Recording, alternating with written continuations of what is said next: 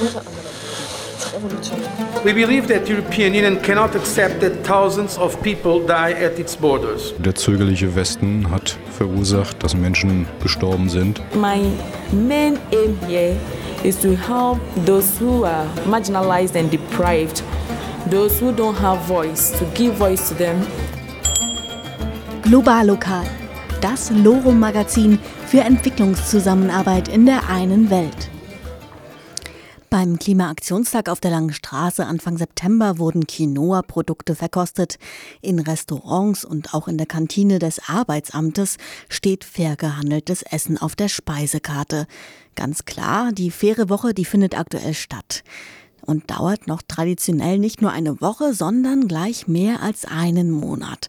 Noch bis zum 23. Oktober dauert die Faire Woche an. Ihr seid im GlobalLokal, dem entwicklungspolitischen Radiomagazin von Loro. Ich bin Tini und moderiere für heute für euch.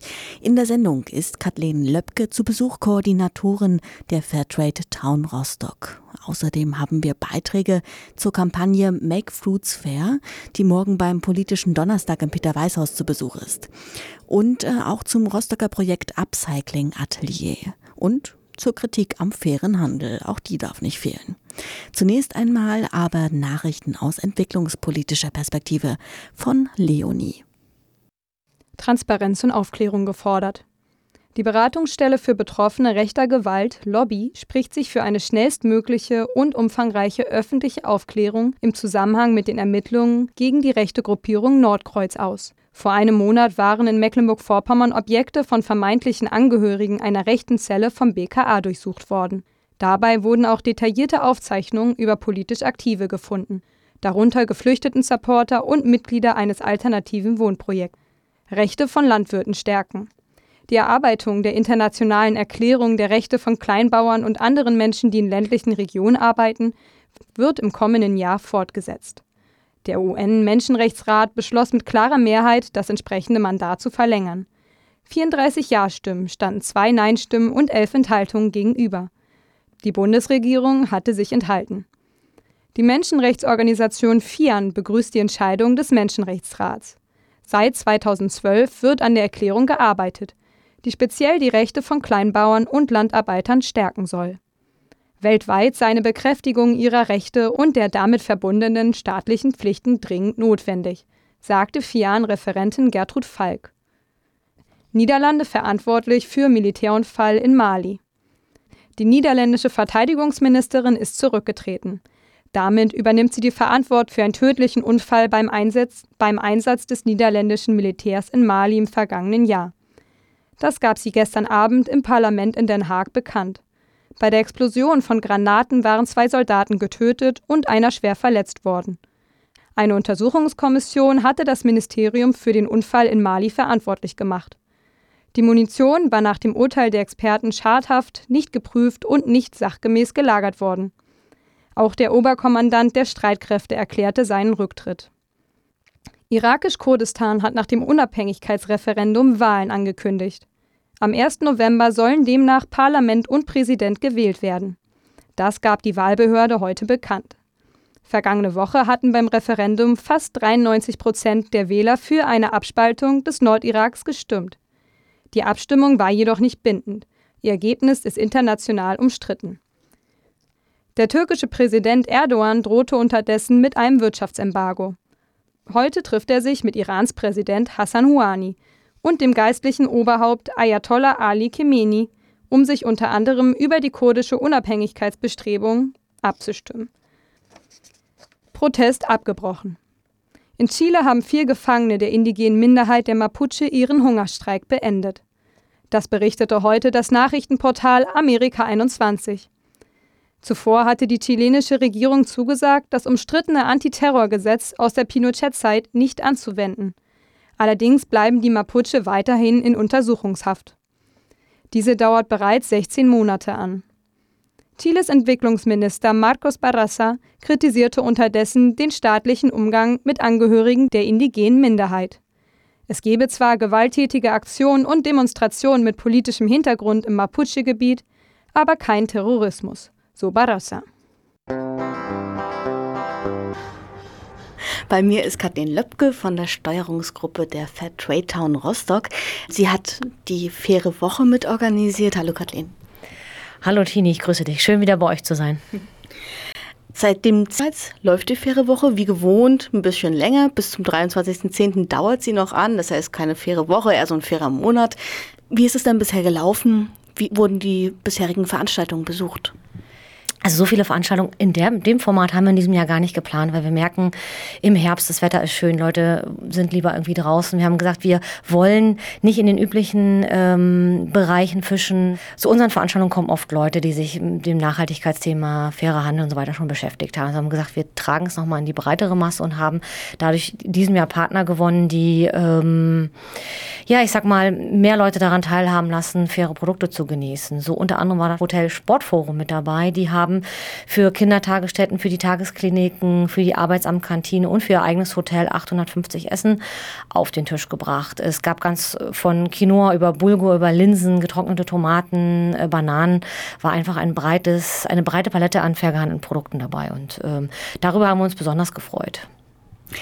Was ich ganz spannend fand, letztes Jahr waren so ganz viele Supermärkte mit dabei, ne? Und in diesem Jahr sehe ich, ist zum Beispiel ein Getränkehandel, ein ziemlich kleiner hier aus der Gegend dabei oder auch eine kleine Buchhandlung oder kleine Cafés und Restaurants.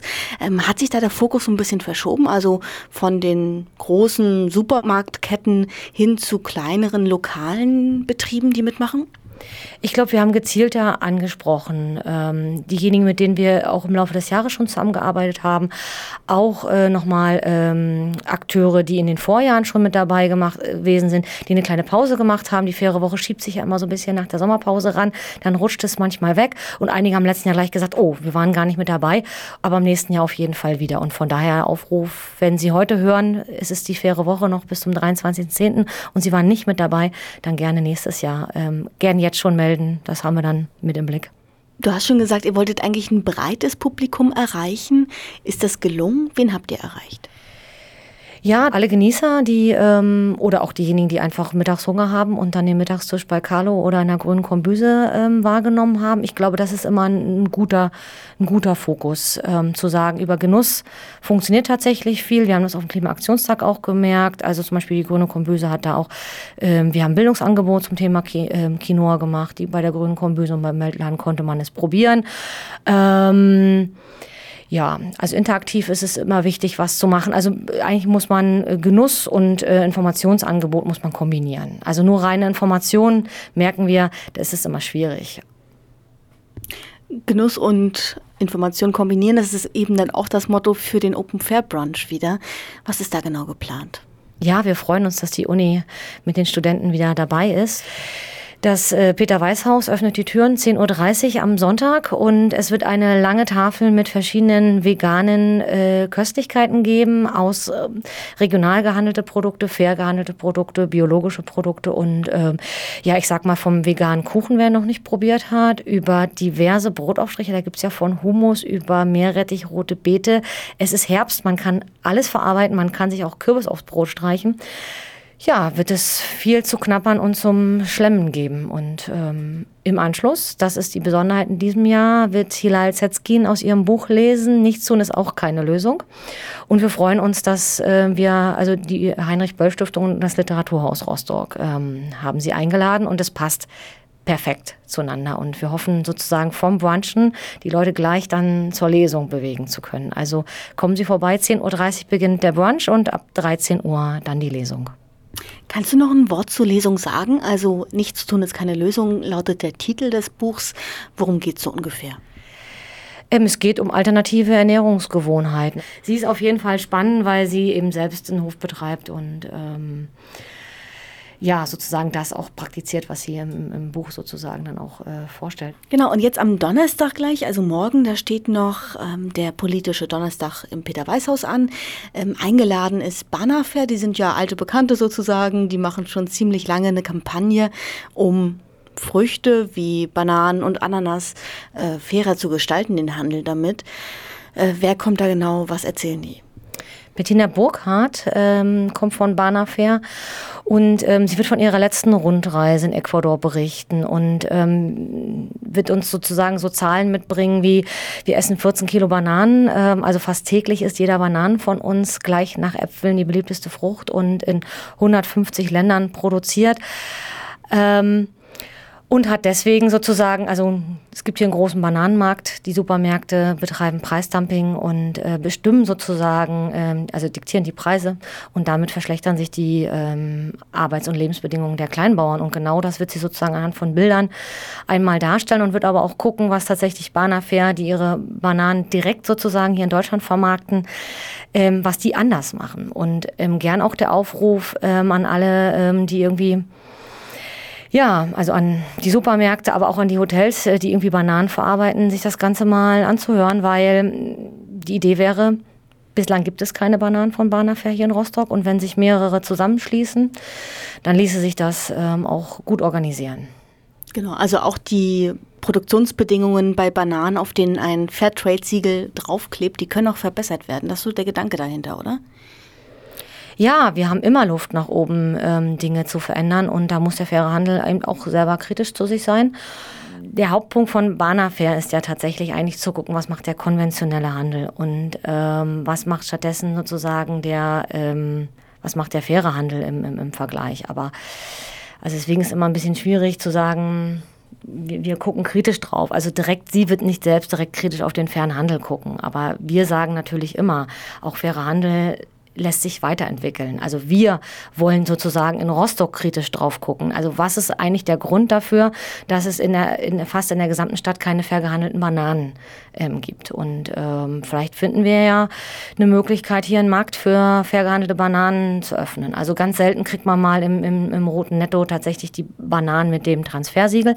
Aber tatsächlich von den 100% Fairhandelsorganisationen gibt es keine Bananen in der gesamten Stadt. Und da wäre mal sozusagen, das wäre ein Stück Arbeit sozusagen, die Aufgabe der Koordinierungsstelle ist, eben mit drauf zu gucken, was sind Ursachen dafür und wie können wir da Türöffner sein. Also das, glaube ich, würde ich in dem Sinne von, wir gucken kritisch auf unsere Arbeit und auf den Zusammenspiel tatsächlich auch mit den Supermärkten und mit den Hotels oder vielleicht auch den Kindertageseinrichtungen. Das wäre also ein Punkt, wo wir noch ein gutes Stück Arbeit vor uns haben. Mhm. Die Faire Woche, das ist ja eine bundesweite Veranstaltung. Die findet in ganz vielen Städten statt. Gibt es da sowas wie einen Austausch untereinander unter den Fairhandelsstädten? Ja, einen kleinen Austausch gibt es. Zum Beispiel Schwerin ist ja auch Fairhandelsstadt und es ist dicht dran. Und wir versuchen ja in jedem Jahr tatsächlich auch Produzenten nach Rostock einzuladen, die sich innerhalb der Fairen Woche werden sie von den großen Handelsorganisationen wie El Puente, DWP und der GEPA eingeladen. Und wir wollen gerne, dass sie auch in den Norden kommen. Und da haben in diesem Jahr Rostock und Schwerin eine gemeinsame Bewerbung abgegeben für die Fairhandelsorganisationen. Und es gibt auch mal einen guten Austausch mit Hamburg. Und in diesem Jahr ist es so, wer aufmerksam war und unser Hauptmotiv sich angeschaut hat mit dem Schriftzug Fairer Handel und der Stadtsilhouette, da haben wir sozusagen, da war der Ideengeber dieses Jahr die Hansestadt Hamburg, von der wir sozusagen die Plakatidee übernehmen konnten und für Rostock anpassen konnten. Und das ist natürlich toll. Das geht auch bei Veranstaltungsformaten weiter und immer mal punktuell. Gibt es so Veranstaltungen, die in den letzten Jahren in anderen Städten vielleicht auch stattgefunden haben, die du unbedingt mal nach Rostock bringen möchtest?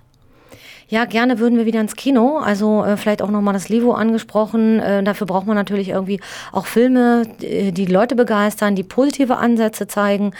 Aber das wäre wieder ein Format, wo ich sage, da öffnen wir sozusagen einen breiten Horizont. Und unbedingt, gerne würden wir das Warning Dinner nach Rostock holen. Also man kocht drei WGs oder es dürfen auch Familien sein, die sich beteiligen. In der ersten gibt es die Vorspeise, in der zweiten gibt es die Hauptspeise und dann gibt es die Nachspeise. Und wenn man dann noch Lust hat, kann man es auch so organisieren, dass alle nochmal zusammenkommen und eigentlich sich über diese Erfahrung austauschen, was es heißt, irgendwie für andere Leute, die man noch nicht kannte, zu kochen. Über diese Produkte kann man wunderbar ins Gespräch miteinander kommen und Essen und Genuss und Information, Austausch, es ist in aller Munde. Das ist ein tolles Format. Das habe ich bundesweit, gibt es das Format, aber noch nicht im fairen Handel und das würde ich gerne umsetzen. Also das heißt, großer logistischer Aufwand und dann braucht man einen starken Partner wie die Uni dazu.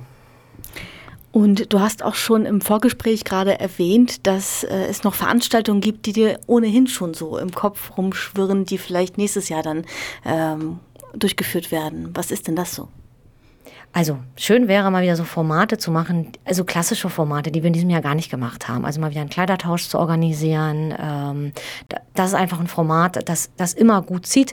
Aber wir brauchen jemanden, der Lust hat, es eben mitzumachen. Das war ein Format, wo wir gesagt haben, das ist spannend und immer wieder gut. Also gerade jetzt zum Herbstwechsel, Sommerklamotten raus, Herbstklamotten rein, ist das eigentlich ein guter Zeitpunkt, um genau das zu tun. Und nächstes Jahr auch tatsächlich wieder mehr Verkostungsaktionen mitzumachen. Also das war sehr schade, dass wir in diesem Jahr kaum Supermärkte hatten, die Lust haben, gesagt haben, wir machen einen Verkaufsstand und sprechen Leute an, probieren neue Produkte und erweitern unser Sortiment. Ich habe da eben schon so rausgehört, du suchst auch noch Unterstützung, wenn Leute Interesse daran haben, nächstes Jahr mitzuwirken bei der Faire Woche, die zu organisieren, zum Beispiel so einen Kleidertausch, dann können sie sich sehr gern an dich wenden.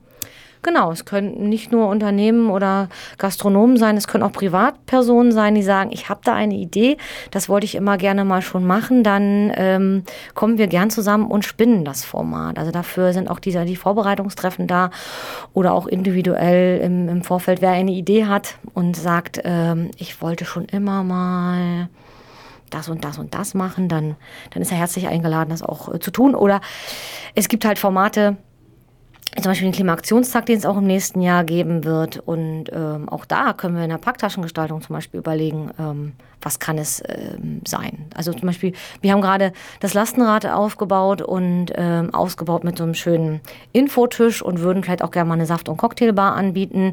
Da merken wir einfach, wenn wir da Leute haben, die sagen, wir unterstützen das Ganze mit, sehr gerne.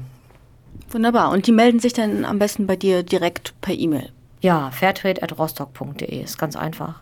Schreiben Sie mir eine E-Mail und seid gern mit dabei. Also gern nochmal das Warning Dinner, die Kleidertauschparty oder die Saftbar. Die muss auch nicht zum Klimaaktionstag sein, aber wir nutzen den schönen Herbst und sind gerne draußen, weil im öffentlichen Raum wir am ehesten Leute ansprechen können, die sonst mit dem fairen Handel vielleicht noch nicht so viel anfangen können. Also viele Ideen sind da. Die nächste Woche kommt bestimmt. Bis zum 23.10. läuft jetzt erstmal die aktuelle Faire Woche.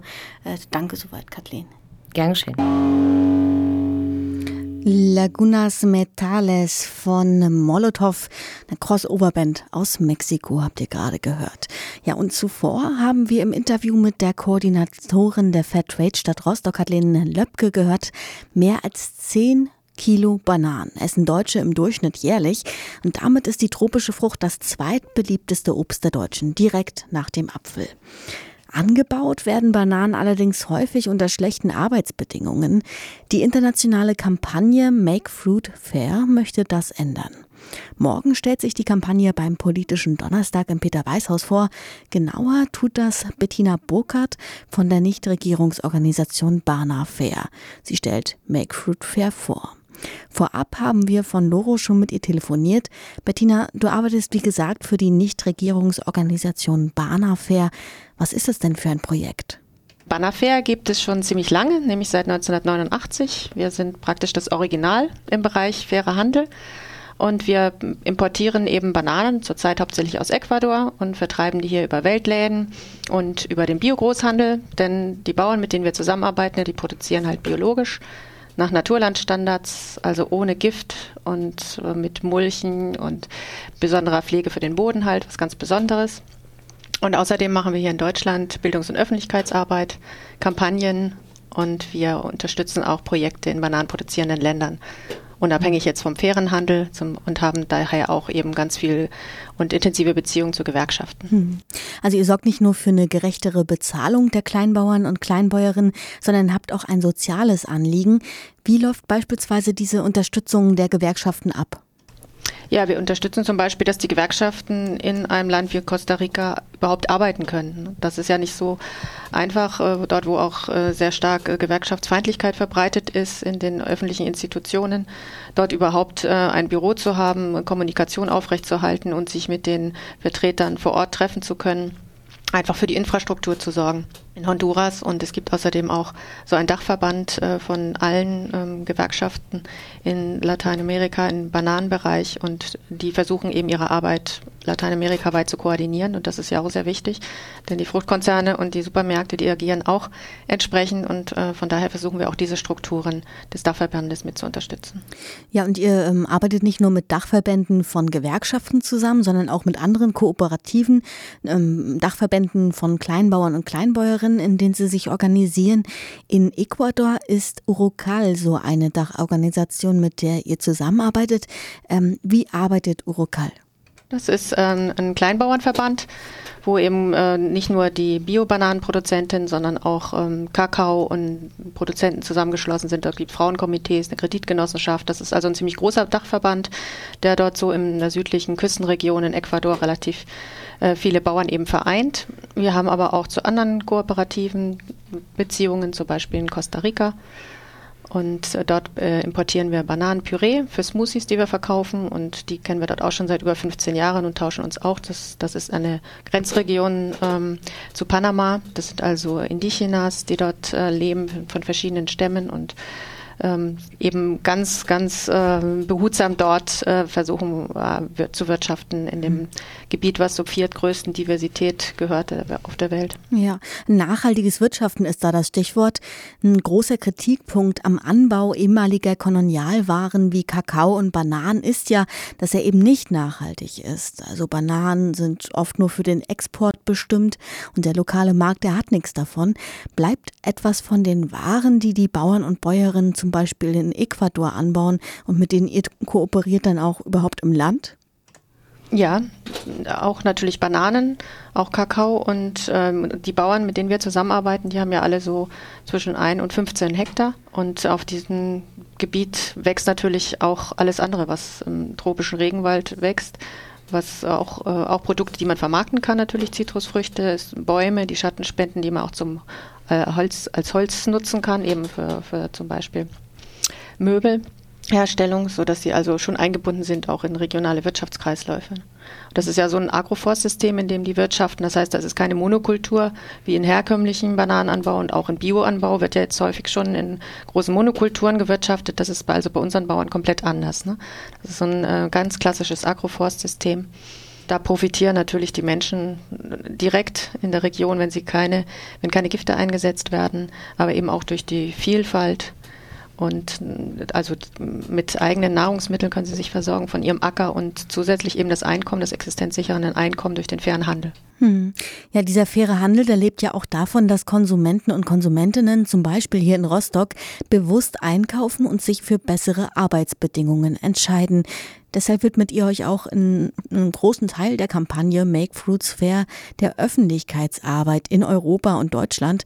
Was macht ihr denn hier, um Menschen zu sensibilisieren? Es geht vor allem darum, dass die Konsumenten hier natürlich merken, dass sie auch was tun können, dass wir konkrete Fälle vorstellen, zum Beispiel bei Eilaktionen, dass die Konsumenten sich da beteiligen können, dass sie und Informationen bekommen über den Einfluss der Supermarktketten vor allem. Aber wir machen auch Lobbyarbeit. Die Kampagne richtet sich natürlich auch an die Politik. Denn es ist ja so, dass jetzt in den letzten Jahren sowohl die traditionellen Bananenkonzerne als auch die ganzen Supermarktketten sich Labels verpasst haben zum Thema Nachhaltigkeit. Und da müssen wir eben ganz genau hinschauen, was sind da Mogelpackungen, was macht wirklich Sinn. Und nach den Erfahrungen, die wir gesammelt haben, sind das eben alles nur ganz kleine Fortschritte. Und auf dem Boden, bei den Plantagen, bei den Menschen kommt ganz, ganz wenig an. Und deswegen fordern wir eben auch gesetzliche Regelungen. Es muss eben einfach Veränderungen im Wettbewerbsrecht geben. Ja, das muss so sein, dass diejenigen, die faire Preise zahlen, die Arbeits- und Menschenrechte garantieren, dass die besonders bevorzugt werden, und das sagen, dass die Wettbewerbsfähigkeit leisten und die anderen eben nicht. Und da muss es auch Sanktionen geben, und da muss es auch konkrete Listen geben, worin besteht dieser Markt missbraucht, und was geht überhaupt nicht. Ja, die Bedingungen des Marktes müssen geändert werden. Auch das deutsche Wettbewerbsrecht muss angepasst werden, wenn Handel weltweit fairer gestaltet werden soll, meint Bettina Burkhardt von der Nichtregierungsorganisation BanaFair. Ausführlich spricht sie morgen Abend beim politischen Donnerstag im Peter-Weiß-Haus darüber. Los geht es 19 Uhr. Und über die Urgent Action, also die spontanen Petitionen, die ihr online mit unterzeichnen könnt, hat Bettina Burkhardt eben schon gesprochen. Aktuell geht es da beispielsweise beispielsweise um den Schutz für Gewerkschaftsführer in Kolumbien. Da könnt ihr einfach auf die Seite gehen, makefruitfair.org, und dann landet ihr bei so einem Online-Formular, das ihr unterschreiben könnt.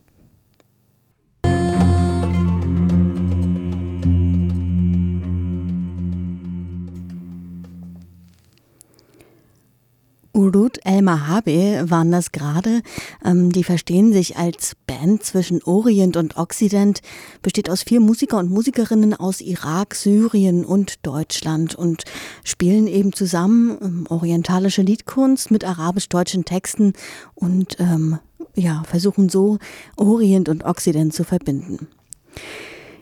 Wir sind jetzt mittendrin im GlobalLokal und wir sind mittendrin im beginnenden neuen Monat, nämlich Oktober. Und auf den werfen wir jetzt mal einen Blick, was eigentlich so in diesem Monat los ist. Nämlich heute schon, ab 19 Uhr, direkt nach dieser Sendung, da gehen die ersten kurdischen Filmtage in Rostock zu Ende mit einer Filmvorführung im DIVU hier in der Frieda 23.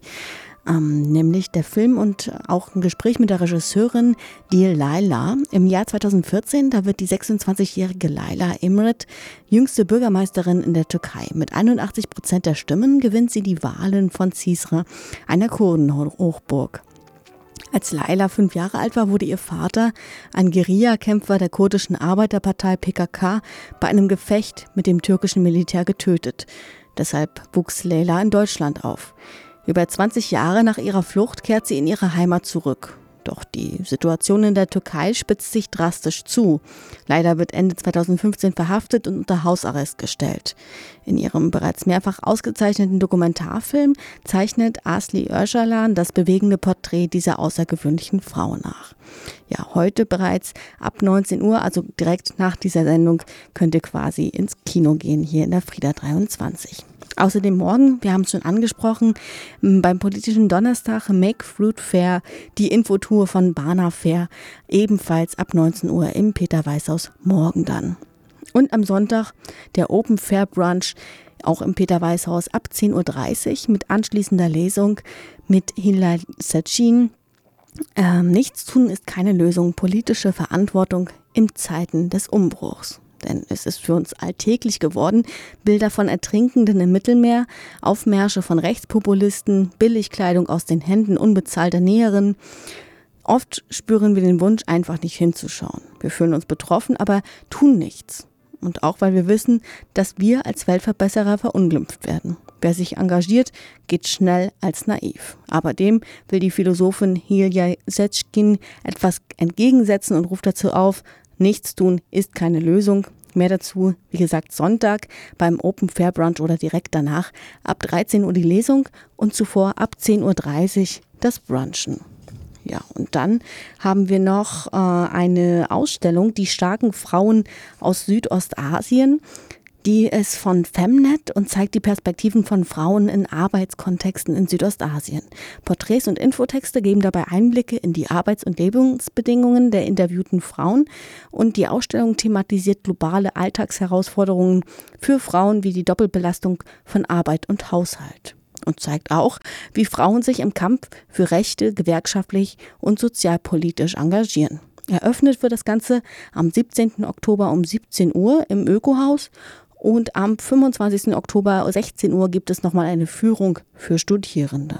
Die Ausstellung Die starken Frauen aus Südostasien. Vom 1. Oktober bis zum 2. November ist die Ausstellung in der Öko-Villa zu sehen in der Hermannstraße 36.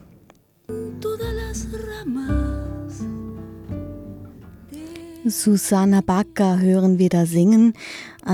Ist übrigens nicht nur eine afroperuanische Sängerin, sondern war sogar auch mal Kultusministerin in Peru. Wir kommen jetzt aber in unserer Sondersendung zur Faire Woche zu Nähworkshops. Die gab es nämlich auch im Rahmen dieser Faire Woche, die ja doch ein bisschen länger als nur eine Woche dauert.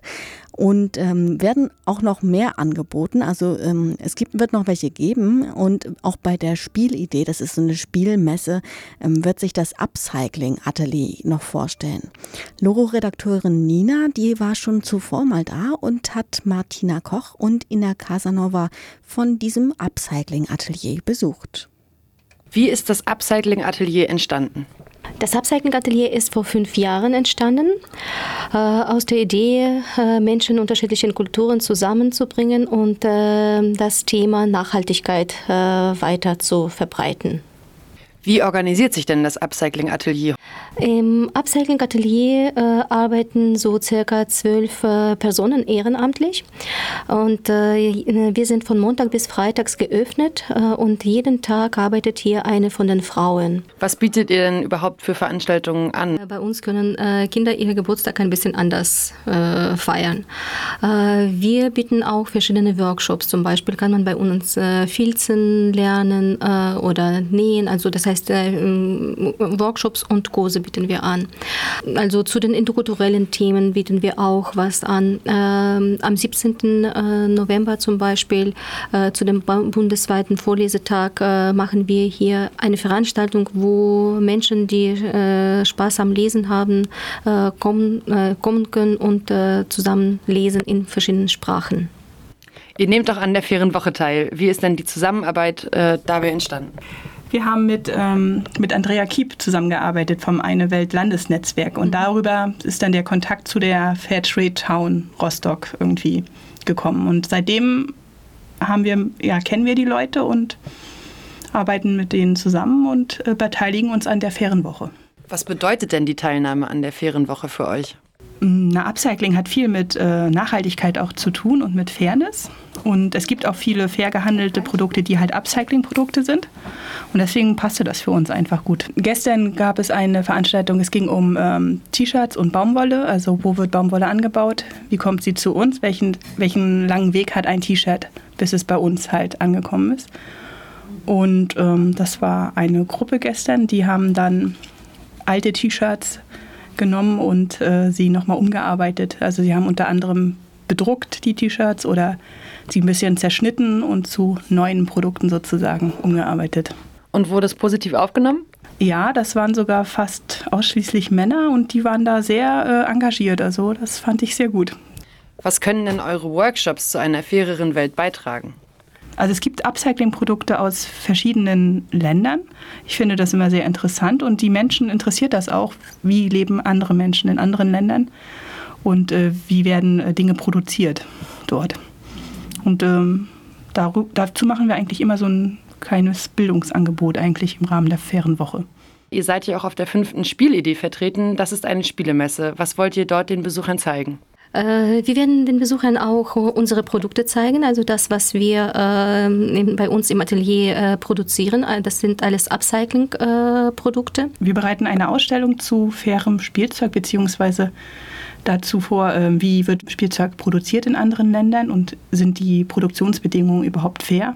Und was kann man jetzt hier in Deutschland machen, um halt faire Produktionsbedingungen zu unterstützen? Wie wird euer Stand genau aussehen? An unserem Stand kann man sich die Ausstellung, das wird eine Fotoausstellung sein, kann man sich ansehen. Wir haben natürlich unsere Produkte dann dort, das sind auch alles Upcycling-Produkte und sie können Workshops machen. Also die Besucher können bei uns so kleinere Upcycling-Workshops machen und ihr eigenes Spielzeug sozusagen herstellen. Und was erwartet ihr von der Teilnahme an der Spielidee? Wir möchten, dass sehr viele Menschen einfach uns kennenlernen, dass sie einfach sich auch mal Gedanken drüber machen, wie wird mein Spielzeug produziert, wo kommt es her? Was könnte man denn an der klassischen modernen Spielzeugproduktion kritisieren? Viel Spielzeug wird in China produziert und dort sind halt die Arbeitsbedingungen sehr schlecht, sehr lange Tage zum Beispiel. Oder die Arbeiter sind nicht ausreichend geschützt gegen Chemikalien beispielsweise. Also gerade chinesisches Spielzeug war auch immer wieder so in der Kritik, dass da viele Chemikalien drin sind, die in Europa gar nicht mehr verwendet werden dürfen. Was denkt ihr denn, wie weit in der Gesellschaft das Thema faires Spielzeug überhaupt relevant ist? Ich glaube, dass sich da kaum jemand Gedanken drüber macht. Also die meisten konsumieren einfach. Die Kinderzimmer sind einfach vollgestopft mit Spielzeug. Und ich fände es viel schöner, wenn es weniger Spielzeug in den Kinderzimmern wäre und dann einfach besseres und schöneres Spielzeug. Dass die Kinder da nicht so überfordert sind, mit was sie da jetzt spielen sollen oder das auch überhaupt nicht mehr wertschätzen können. Dann sage ich vielen Dank für das Interview. Dankeschön. Ja, Dankeschön. Wir stellen langsam die Stühle hoch hier im GlobalLokal, dem entwicklungspolitischen Magazin aus Rostock. Die nächste Sendung hört ihr am 1. November, wie gehabt am ersten Mittwoch im Monat um 18 Uhr. Und bis dahin, falls ihr uns vermisst, könnt ihr gerne mal uns online besuchen auf loro.de/globallokal. Da findet ihr alle Sendungen zum Nachhören. Und auch wenn ihr uns eine E-Mail schicken wollt, freuen wir uns. Mitmachen könnt ihr gerne auf diesem Weg oder uns auch einfach Feedback geben. Schreibt einfach eine E-Mail an globallokal@loro.de. Und zum Abschluss noch unser Denkmal, unser kreatives abschließenden Kommentar heute von Jannis zum Thema Rassismus im fairen Handel. Aromatischer Kaffee, pikante Gewürze, schöne Geschenkartikel. Hier finden Sie das Beste aus dem Süden. Die Werbestrategie und die Verkaufsstrategie der Weltläden ähnelt denen der früheren Kolonialläden. Bam! Was ein Vorwurf, aber das Sortiment besteht nach wie vor aus klassischen Kolonialprodukten wie Kaffee, Tee, Kakao, Zucker oder traditionellem Kunsthandwerk. Menschen im Süden produzieren durch körperliche Arbeit Rohstoffe und hochwertige Güter für den privilegierten Konsum im Norden, während Weiterverarbeitung und Wertschöpfung im globalen Norden stattfinden. Indem Veredelungsprozesse, zum Beispiel Kaffeeröstung und Schokoladenproduktion im globalen Norden durchgeführt werden, bleibt die Arbeitsteilung weiterhin bestehen. Sie soll lediglich als System im System fairer gestaltet werden. Menschen des globalen Südens werden hier oft im landwirtschaftlichen Kontext, zum Beispiel beim Ernten, abgebildet und fern von Modernität und Urbanität gezeigt. Menschen des globalen Südens werden als traditionell, rückständig, naturverbunden, unterentwickelt, arm und damit als hilfsbedürftig konstruiert. Auf der anderen Seite sehen sich Konsumentinnen in ihrer Modernität bestätigt. Menschen des globalen Nordens sind modern, städtisch, entwickelt, reich, aktiv und in der Lage zu helfen. Lachende Menschen und die Bildunterschrift zufriedener Bauer aus XY vermittelt das scheinheilige Gefühl, etwas Gutes mit dem Kauf zu tun. Bei all dem ist zu berücksichtigen, dass es die Konzerne des globalen Nordens sind, die über das Layout und die Füllung der Sprechblasen auf der Verpackung entscheiden und die damit eine gängige rassistische Praxis ausüben. Weiße nehmen sich das Recht heraus, für Nicht-Weiße zu sprechen. Manchmal empfinden wir das wie einen neuen Kolonialismus. In der industrialisierten Welt wird bestimmt, welche Bedingungen wir hier in unterentwickelten Ländern erfüllen müssen, damit wir einen etwas besseren Preis für unsere Produkte bekommen. Am Schluss dürfen wir nicht einmal frei bestimmen, was mit dem Geld passiert, das wir zusätzlich bekommen. Nach Auskunft des Weltladendachverbands sind in den Fairhandelsorganisationen und in den Weltläden selbst so gut wie keine schwarzen oder POC-Personen tätig. Von Schwarzen werden diese Orte zum Teil bewusst gemieden, da hier Paternalismus herrscht und sie mit anderen rassistischen Elementen konfrontiert werden. Katie Plato zum Beispiel berichtet sogar, dass sie, als sie sich in einem Weltladen engagieren wollte, weggeschickt wurde mit dem Satz: "Bitte lassen Sie das, wir machen das für Sie." Der einzige Platz, der POC oder schwarzen Menschen in der fairen Handelsszene oder auch in vielen entwicklungspolitischen Bildungsprojekten aktiv zugeschrieben wird, ist indisch zu kochen, afrikanisch zu trommeln, brasilianisch zu tanzen oder orientalische Märchenabende zu veranstalten. Eine sogenannte interkulturelle Öffnung ist noch weit entfernt. Fair im fairen Handel bedeutet nicht, dass Verdienst, Jahresurlaub, besondere Konsum- und Reisemöglichkeiten mit denen der Konsumenten vergleichbar wären. Durch die Bezeichnung Fair wird suggeriert, dass sie so viel bekommen, wie ihnen zustünde. Alle Fairtrade-Siegel vergebenden Organisationen, bis auf eine in Südafrika, sitzen im globalen Norden.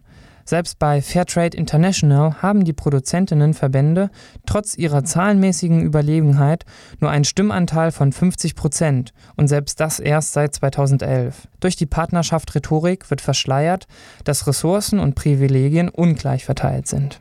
Fair bedeutet lediglich, dass Produzentinnen nicht hungern müssen, sowie einen Zugang zu Bildung und Gesundheitswesen bekommen. Fair beschreibt damit eigentlich eine Normalität und nichts Besonderes. Auch im fairen Handel wird mit dem Slogan "Partnerschaft auf Augenhöhe" gearbeitet. In unserem globalen System, das sowohl stark durch die koloniale Vergangenheit als auch durch aktuelle Machtverhältnisse geprägt ist, ist jedoch jede Partnerschaft auf Augenhöhe Augenwischerei. Es existieren Abhängigkeitsverhältnisse und für eine aufrichtige Partnerschaft wäre es zentral, diese zu thematisieren, anstatt sie unter den Teppich zu kehren. Die Gruppe Verbindung, die mit der Kooperative AMSI aus Guatemala zusammenarbeitet, beschreibt ihre Probleme der Zusammenarbeit. Auf Augenhöhe findet diese nicht statt, da sie jederzeit beendet werden kann und die Bedingungen für die Menschen im globalen Norden etwas ganz anderes bedeuten als für die Menschen im globalen Süden. Für die Konsumentinnen ist Fairtrade-Kaffee ein Luxus, den man genießt. Es ist aber keine essentielle Not, für die Produzentinnen im globalen Süden jedoch schon. Bei aller Kritik ist es dennoch notwendig, dass sich der faire Handel mit seinen Ansätzen nicht aus der Entwicklungszusammenarbeit zurückzieht, sondern noch weiter um seine Einflussmöglichkeiten kämpft.